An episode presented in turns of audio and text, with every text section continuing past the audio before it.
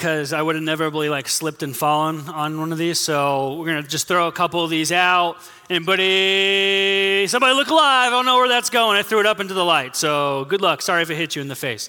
Um, so they say that 100 million people are probably going to view into tonight's game. Um, we're not going to do like, are you a Rams fan or are you a Bengals fan or whatever. I just want to ask one simple question though. Who here wants to watch the game not because of the game, but because of the commercials, right? Commercial people, yeah. Commercials are amazing, and it's always fun just to reflect on some of the most infamous Super Bowl commercials. Uh, and it always seems to be like the beer brands that have like the most memorable commercials, like the Bud Night or the Budweiser Frogs. Doritos always has some good ones. But I recently read an article that said that there is one brand that is now considered the most widely recognized logo and brand in the entire world. And I'll give you like three four seconds to just shout out what you think it is. Okay, ready, go. What's the most widely recognized brand in the entire world? Just shout it out. Go ahead, go. I don't know what she said. It was just like, blah, blah, blah, but this is the world's most widely recognized brand in the world today. Now, I don't know how they determine this. I don't know, like scientifically, if it's a thing or whatever it is, but uh, logos and brands are powerful things, are they not? So, we're going to do a little test here. We're going to show you three more logos, and I want to see how fast you can shout out the brand that it belongs to. Are you ready? Here's the next one for us. Right? Yeah, like Jeff Bezos is worth like 40 bajillion dollars or something like that, but it's all in stock, so he doesn't pay taxes. You know, don't worry about that type of thing. Um, here's the next one for you YouTube, so good. And then number three, here we go Nike. How many of you are wearing Nike something right now today? Okay. Yeah, you got maybe some Nike shoes, Nike shirt, Nike jacket going on. I'm a huge Nike guy. I love Nike, but I don't discriminate. I also like Adidas and Under Armour and all that type of stuff as well too. The history of the Nike logo is actually pretty interesting. There was this woman by the name of Carolyn Davidson. In 1971, she was a graphic design student. She went up to her professor, wanted to make a few extra bucks, and he said, "Well, I've got this guy by the name of Phil Knight. Recently started this company called Blue Ribbon Sports. They make athletic shoes, uh, track shoes in particular, and he wants to rebrand. He wants a new logo, he wants a new name. Let's see what you can come up with. So she uh, completely comes up with a new name and a new logo, and she bills 17 and a half hours. And so she gets paid a whopping $35 for now a company for their branding and logo that's worth $34 billion. That's with a B today. That's pretty crazy if you think about it. It's a pretty good ROI if you're a businessman. You're like, how do I get into that game and that type of stuff? But uh, it's interesting though because then it goes on, and, and Nike eventually, as years go on, they give her like a million dollars worth in stock to say thank you. But she had the idea of the name and the logo because of the Greek goddess Nike, who was oftentimes pictured with a crown of victory or a laurel wreath around their head. You see, in the ancient Middle East, they had Olympics every five to six years in three major cities. As soon as they got out of Rome, it was in Ephesus, Pergamum, and Smyrna. Now, those names and those cities might sound familiar if you're following along with us in our teaching series through the seven churches of Revelation that we're in right now. And these uh, Olympics, like, they didn't have like bobsledding or luge or curling. Like, I think I could be like an Olympic curler. I don't know, but like, pretty good with a broom, if you ask me.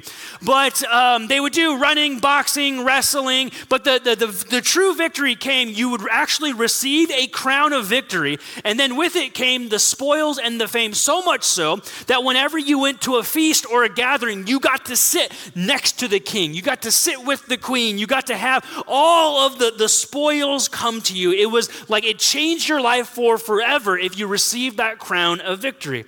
In today's passage, as we're going through this teaching series, we're going to see that idea of the crown of victory. Jesus is going to talk about that. He's going to write to these Christians, he's going to write to this church saying, if you want a crown of victory, if you can endure this life, you can suffer through a few things for my name's sake, you will receive a crown of victory waiting for you.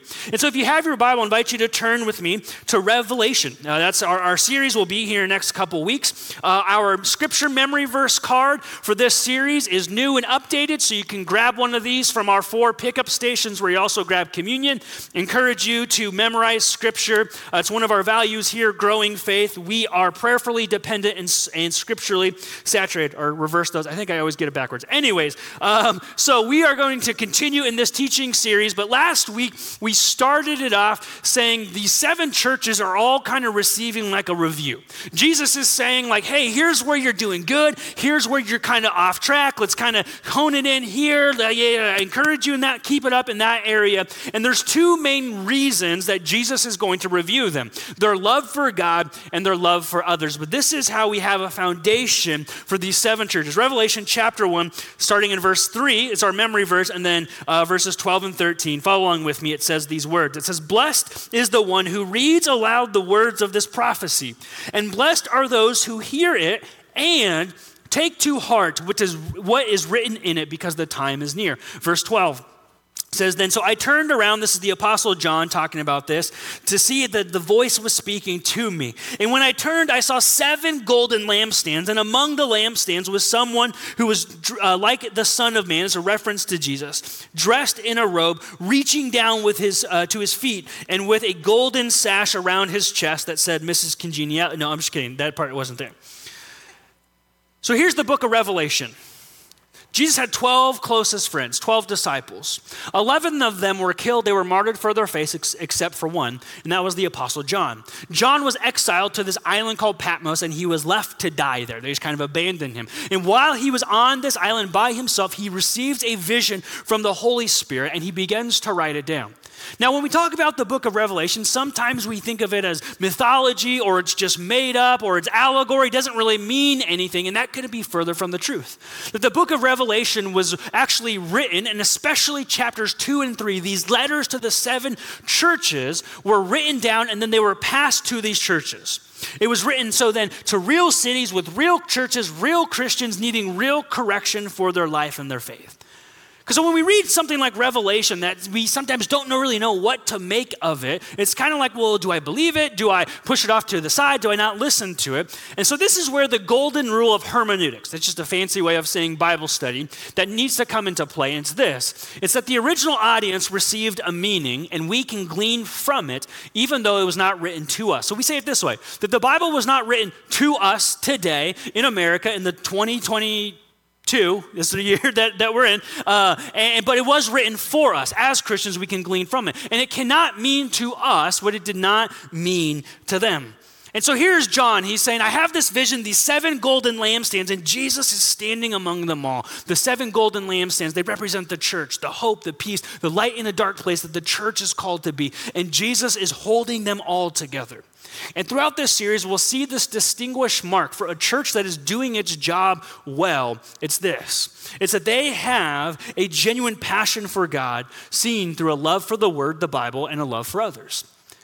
Jesus standing among these churches because he loves them. He cares deeply about the church. He wants the church to be its best for the sake of his kingdom, for the sake of his glory, for the sake of the world. And that's essentially what the church exists to do is to worship God. Now, worship is not just when we sing songs, even though that's sometimes how we use the phrase, but you know that, that worship is anytime you express a love for God or a love for others that comes from your love for God. So that means when you pray, when you study, when you shovel your neighbor's driveway, that is an act of worship because you are expressing this love for God. And these seven churches are experiencing an attack on their worship because Satan is subtle. He wants the church to not worship. Perhaps I can get you to not worship God. Perhaps I can get you to treat others poorly, even though you might be cool with God or whatever. And so Satan is attacking the church, trying to get these Christians to, to change their worship. And there's three attacks we see throughout Revelation, these seven churches uh, here. And number one is he tries to get them to divert their worship. Meaning, he tries to get churches to focus on an aspect or a pillar of faith, but not the others. Perhaps I can get you to love God, and that's okay, but maybe at the same time, too, I can get you to treat your neighbor poorly. Or maybe I can get you to treat others well, but you're never going to let Jesus actually be Lord of your life. That's an attack. That's a way in which Satan tries to divert our worship. Say, take this, divert, and not take the other. Sometimes Satan will try to distort worship. Take something that's maybe small and make it a big deal. It's when we become aware of something but don't actually do anything with it. We perhaps become indifferent. Satan tries to distort our worship and make it into things that's not meant to be. And if all else fails, there's another tactic that he tries, and he says, Well, if I can't get you to divert or distort your worship, maybe I can just get you to give up your worship, to neglect it all together. And so, as we study and we look at the church in Smyrna this morning, that's the tactic that Satan's trying to use. Well, clearly you haven't diverted or distorted your worship, but maybe through suffering and persecution, I can get you to neglect your worship altogether. Revelation chapter 2, verse 8, follow along with me. Here we go. It says, To the angel of the church in Smyrna, write, These are the words of him who is the first and the last, who died and came to life again. And we're going to pause there. We made it super far this morning so far. If we're going to follow Jesus well, that verse, to him who is the first and last, Jesus, Alpha, Omega, beginning and the end, it is vitally important to our faith and our theology that we understand and know that particular verse, arguably above all else. Well, why? If you think about it, all of history revolves around Jesus, whether it's church history or not. We, we mark our calendar years based on Jesus. All throughout history, antiquity points back to that era of Jesus' life as a central part, a pin that everything else finds perhaps its meaning or its timeline based on Christ. You see, the biggest argument about Jesus is not was he real or not. People who don't believe in, in, in, Jesus as their Savior will still believe that Jesus was, in fact, a man. History and antiquity shows us that at a minimum, Jesus was, in fact, a guy who lived and a guy who died. So the question isn't, was Jesus real? The question isn't, did Jesus live and die? The question is, do you believe he rose again? That's the question. That's what Jesus is saying. I am the first and the last, the beginning and the end. I am who I said I am. I am author, creator, sustainer, savior of this entire world. Everything revolves around me. I am the promised Messiah for thousands of years. It was prophesied about me, and I told you I was coming. I told you I was going to come for to save the world, to love the world. I'm going to live a perfect life. I'm going to tell you I'm going to die, and by the way, I'm going to pull it off by coming back from the grave. See, the biggest hurdle with Jesus is not was he real, it's is he Lord of your life? That's the big question that revolves around this verse. And if you were to ask me, Eric, why do you believe in the Bible? Why do you trust the Bible? Why do you preach the Bible? Why do you change your life around the Bible? It's not because the Bible says so. That's circular reasoning. That doesn't make any sense. The reason I trust and I believe in Scripture is because it points me to Jesus. I believe in Jesus. I've seen how Jesus impacts my life. I am aware of my sin, the need for a Savior, His grace, His power. History and antiquity points to this fact that, that, that Jesus had to be much more than just a liar or a lunatic. And it points to the fact that He had to be Lord. He called his death, he called his resurrection, he pulled it off. I trust Scripture because it tells me about the man that everything points to in this word. You ever try to take advice from someone who you don't who doesn't know what they're talking about? You're like, yeah, that's what parenting is. I believe there's two groups of people who, um, who hate Google doctors and car mechanics, which are pretty much just car doctors, right? Like, like, like, imagine just being a doctor this day and age. You go and you got a rash on your arm, and they kind of look at, oh, maybe you just you you you uh, you got a new fabric softener, and yeah, but I plugged my symptoms into Google. Instead, I might have cancer. So, which is it, doc? It's like, well, do you want to believe me or do you want to believe Google?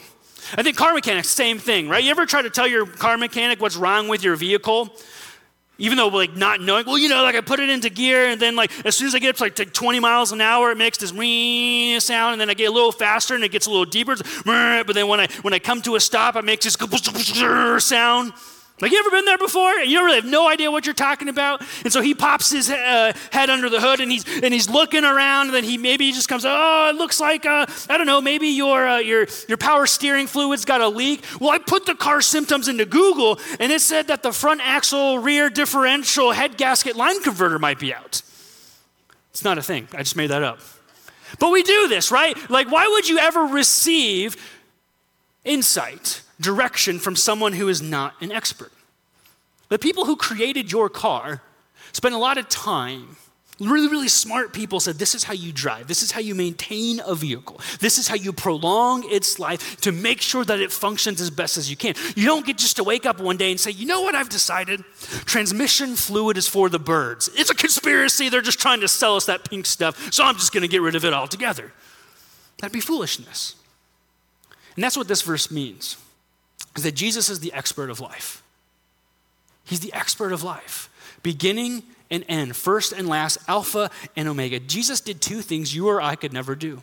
He lived a perfect life and he rose from the grave. I hear that's pretty difficult if you try to pull that off yourself.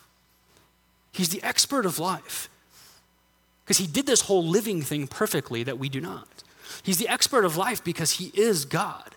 He's the Son of Man. He's part of the triune God. He is the expert of life because He created all of this, you and I. He is the manufacturer. He wrote the instruction manual. He gives you the rules of how to live this life because He is the expert. Thus, therefore, if you believe Jesus is who He said He was, beginning and end, Son of the living God, Savior of this world, then whatever He says next, you should probably listen. No matter how much it hurts your feelings, no matter how much it kind of goes against what you think, whether you want to argue or not, it sounds good, it would be wise to listen. And this is what he says to this church facing suffering and persecution. This is what he says next, picking up in verse 9. He says, So I know your afflictions and your poverty, yet you are rich. See if you can figure out why they are rich in the next couple verses. I know about, uh, about the slander of those who say they are Jews and are not, but are a synagogue of Satan. We'll get into this in a second. Do not be afraid of what you are about to suffer. I tell you, the devil will put some of you in prison to test you, and you will suffer persecution for 10 days. Be faithful, even to the point of death, and will give you life as your victor's crown. Verse 11, he who has ears, let him hear what the Spirit says to the churches. The one who is victorious will not be hurt at all by the second death. The ancient city of Smyrna was gorgeous, they say. Big, powerful, prestigious. They said there was like almost this level of pompousness that you needed to have to live there. And so much so that the ancient Homer lived there, not Simpson, the poet. So there was a level of sophistication that needed to live there. But Smyrna was also known for something else. So there was a lot of strife and tension because everyone was trying to one up one another. There was also a place known for suffering and death. So much so that the city, they said, smelt. Smyrna became uh, uh, known for this sweet smelling spice that was used to embalm people after they had passed away. So get this the city that was known for suffering and death has a church that is facing suffering that potentially leads to death. And there's something interesting going on. So these Jews and this synagogue of Satan, what's kind of going on here? First and foremost, let me just say this. Jesus is not an anti-Semite. The Apostle John was Jewish. He's not an anti-Semite, but here's what's going on in the ancient Middle East.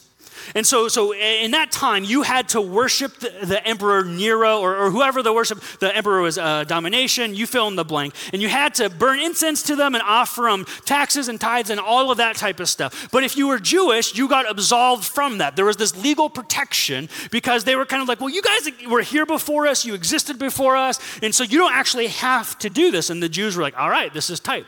Back in that time, Christianity was seen as a subgroup of ancient Judaism. And so Christians had those legal protections because they were kind of like the Jews. I guess they were like, I don't know, you guys kind of believe in the same God. You have that Old Testament thing. So yeah, we'll just consider. And the Christians were like, great. Then the Jews took offense to that. They're like, whoa, whoa, whoa, whoa, Christians, hold up, hold up, hold up. But you guys don't believe what we believe. We have one major thing. You know that whole Jesus cat? You guys think he is who he said he was. You believe that he was the Son of Man, the Son of God, the Savior of the world, the, the promised Messiah of the entire world, and we don't. He was a good rabbi. He taught us a few things. And so, if you want to be in, if you want to have our protections, you have to renounce Jesus as Messiah. And so, the church in Smyrna was faced with persecution. What do we do? Do we just take this one little aspect and get rid of it? Jesus just said he was first, last, beginning, and end. Do we just kind of push that aside and maybe internally we just know to ourselves, okay, we're just going to say outwardly that's not what we believe, but internally we do? you got to make a choice publicly. You need to declare who is Jesus. And if you say that you believe who he says he is, first and the last, that he died and rose from the grave, that protection is gone. That requirement to worship another God, another man, is now placed upon you. The choice is yours. In some way, the church in Smyrna was facing double persecution. The religious cousins from the, from the Jews were kind of kicking them out, and the societal hardships of worshiping someone other than the emperor. And the correction they receive isn't really correction, it's just a warning. Jesus just says persecution is coming. Now, what we need to understand about persecution back then, it's not sometimes how we use the term today. See, persecution back then literally meant there's a good chance your business will be taken from you. There's a good chance we will burn down your house or your building. There's a good chance we will take your life or your family from you, perhaps both, if you believe this. And Jesus says, You're going to have to suffer for 10 days. Some say, Is this a 10 days reference to actual 10 days? Some say, Perhaps it's a, it's a reference to the prophet Daniel and the 10 days in which, which they absolved from the king's food. Either way, it's a short period of time that you will suffer. But notice the one thing that Jesus never says about this persecution. He never says to these Christians, Oh, by the way, don't worry about it, I got your back. Well, don't worry about it. Like, if they come for you, you're going to have like this invisible force field about you, and no one's going to be able to get into house. He says, No, no, you're just going to have to endure the suffering to the point of death for some of you. Let me be the first to remind us we're not in ancient Asia Minor. Let me be the first to remind us we're not the ancient church in Smyrna. Let me be the first to kind of remind you persecution is not coming for us probably anytime soon. Now, sure, we may have hardship as Christians today. There may be some tensions. You may have some relational strife. There may be some, some morally tough choices that you have to make and balance. But that's not the persecution being talked about here. So, what do we glean from this? What do we glean from a text, from a passage about persecution in a way, in a manner in which we will probably never face it and experience it? I have a couple thoughts for us this morning. Number one, it's that persecution is real. Just because we don't face it and experience it today in our country, in our city, in our towns, doesn't mean that it's not already here and alive in the world around us.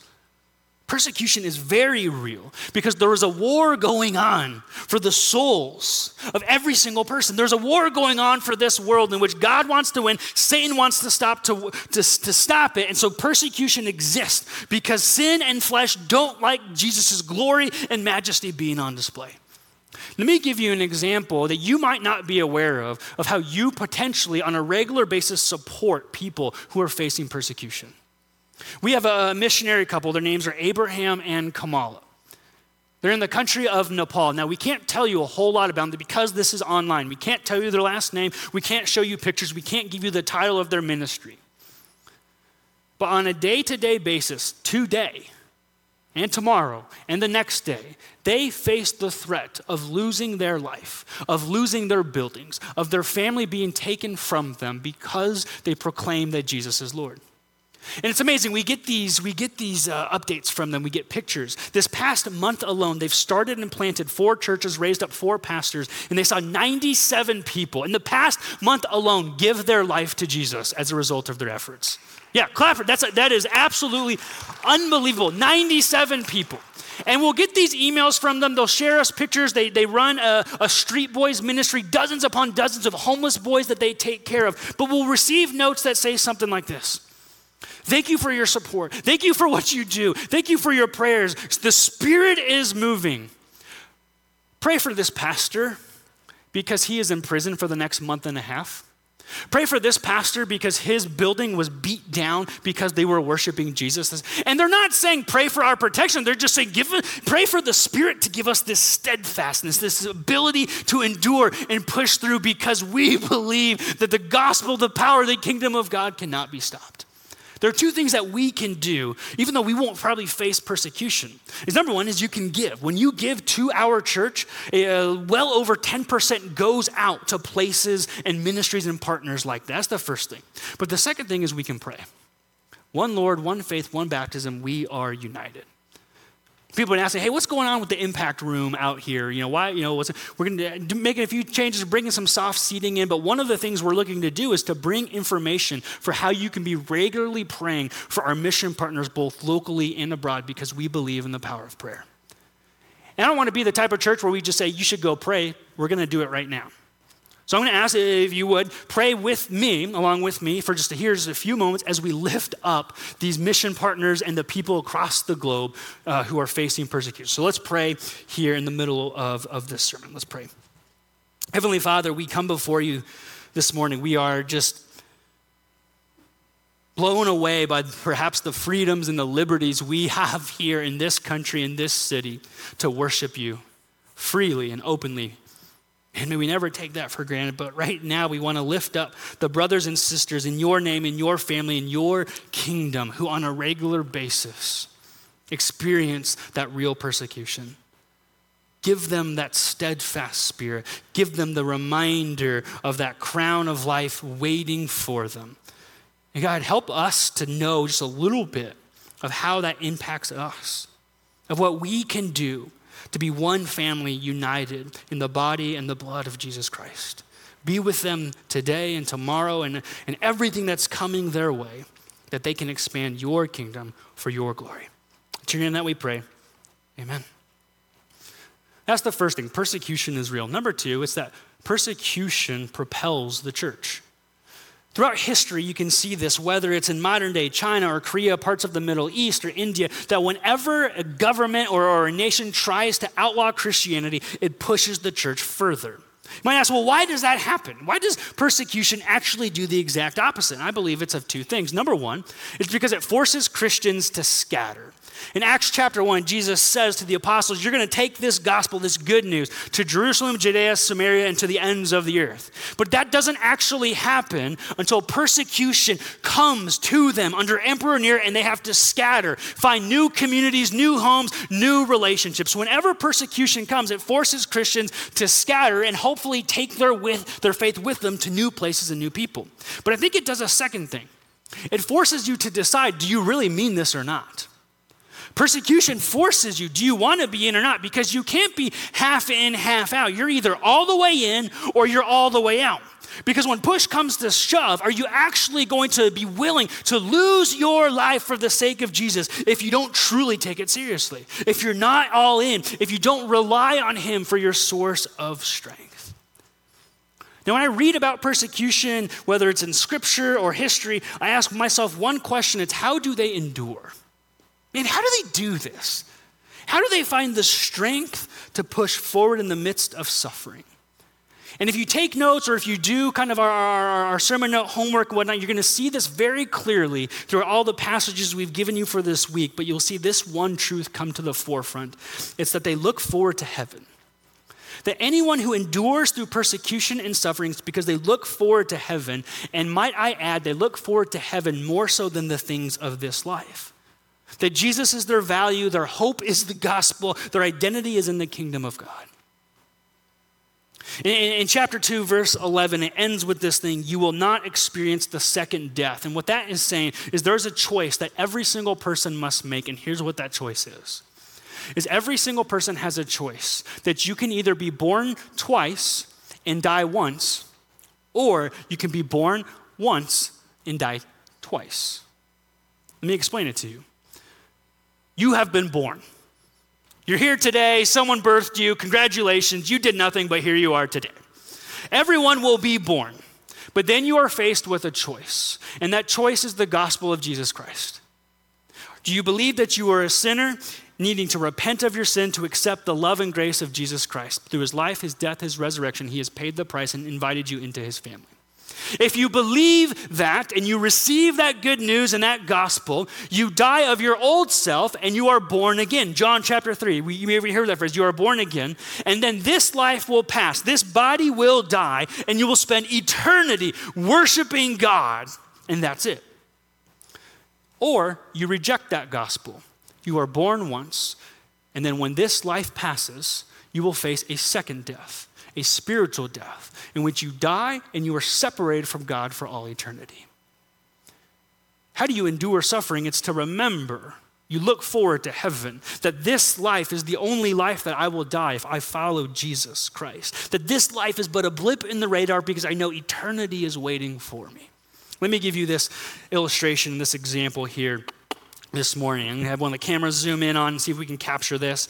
And so, but here's what we're going to say. Here's a little stack of note cards here. Let's just say this represents eternity. Now, I know it should be like, it shouldn't end, Eric, if it's eternity, but follow along with me. And on one of these cards, I have placed a red dot. Now, I'm not a magician, so my sleight of hand isn't really good, but here's what I'm going to do I'm going to flip through this, and I want you to just see if you can pick up on the red dot. You ready? Here we go. All right. That's good. Camera. Okay, here we go. Look for the red dot. You see it? No, because I did it backwards. Sorry, that's on me. Flip it around. All right, let's try that again. Try it again. Here we go. Let's see if you can catch the red dot. See it? We'll do one more time. One more time for you. All right, pay attention. Here we go. You see it? That red dot, that's your life. Here today, gone tomorrow. It's but a blip, a puff of smoke in the grand scheme of eternity. But here's also the truth just because it's short, it's minuscule in eternity's scope, it doesn't mean your life is insignificant. While that red dot may be quick, while that red dot might be small, while that red dot might kind of not even be visible, it has eternal implications. And those who endure through the suffering and persecution for the sake of Christ, I think they know that. Yeah, it's hard. Yeah, it's difficult. But man, look what is waiting for me. My life is but that red dot. To those Christians in ancient Smyrna, to the Christians today around the globe, they're able to withstand suffering and persecution, I firmly believe, because of that one truth that heaven is waiting for me and I will only die once. I've been born twice, so I know that I will only die once. And here's where I want to close for us this morning. What do we glean from this? I believe it's this it's while we probably won't need to be faithful to the point of death, we are called to be faithful nonetheless. Let me say that one more time. While you and I might not ever be called to be faithful to the point of death for the sake of Jesus, we are called to be faithful nonetheless. The question is maybe never going to be, will you endure through suffering or persecution? But I think we can ask ourselves, would I? Would I? Now, that's not really fair because we don't really uh, face it here and now, but let's play this out. Would you? Would I, I'll just talk about myself and maybe you can track and follow along with me. Would I actually endure through suffering, through persecution for the sake of Jesus Christ? Now, I like to think I would. I like to think that I have a, an identity so rooted in Jesus Christ that even if they took my wife, my kids, even if they made it illegal or said, if you get up and, and onto that stage and preach the gospel that Jesus is the only way, truth, and life, we are taking your life from you. Eric, would you actually still do that? I like to say that I would. But there's also a dose of reality that I have to check myself with. Is sometimes I have a hard time pushing back comforts to be with Jesus more. Sometimes I have a hard time getting out of bed setting the alarm a little early. Sometimes I get a little distracted. Sometimes I get a little selfish with my money. Sometimes I get a little selfish with my time or how I prioritize certain things. If I can't push back some comforts to be more with Jesus, would I really push through persecution to worship Him? I don't know. I don't know what that looks like for you. I want to ask you this simple question what does faithful look like for you in your context? Your family, your job, your neighborhood. Maybe it's to be more faithful in prayer. Not just saying you're going to pray, but actually do it. And believe in its power and how it unites us together and how you can pray for, for God to be more real in your life, how you, you can pray to receive and feel that grace that He gives to you. Pray for the persecuted brothers and sisters. Pray for your elders, your church leaders. Pray, pray, pray, pray, pray. Maybe it's to be more faithful in living generously. God calls us to tithe, to trust Him, to know that His kingdom is pushed forward and grows and is impacted when we are faithful and generous to others.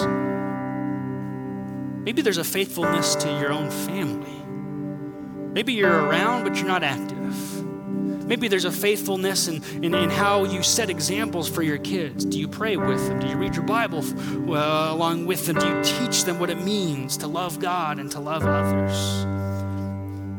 Maybe there's a coworker, a friend, a neighbor who, man, a simple invitation to church could change the red dot.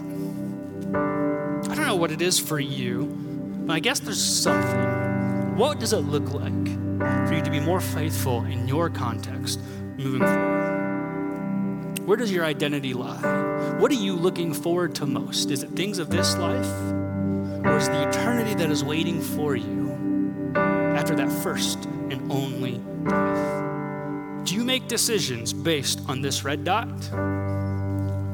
or based on this entire life waiting for you to worship God as Lord and Savior?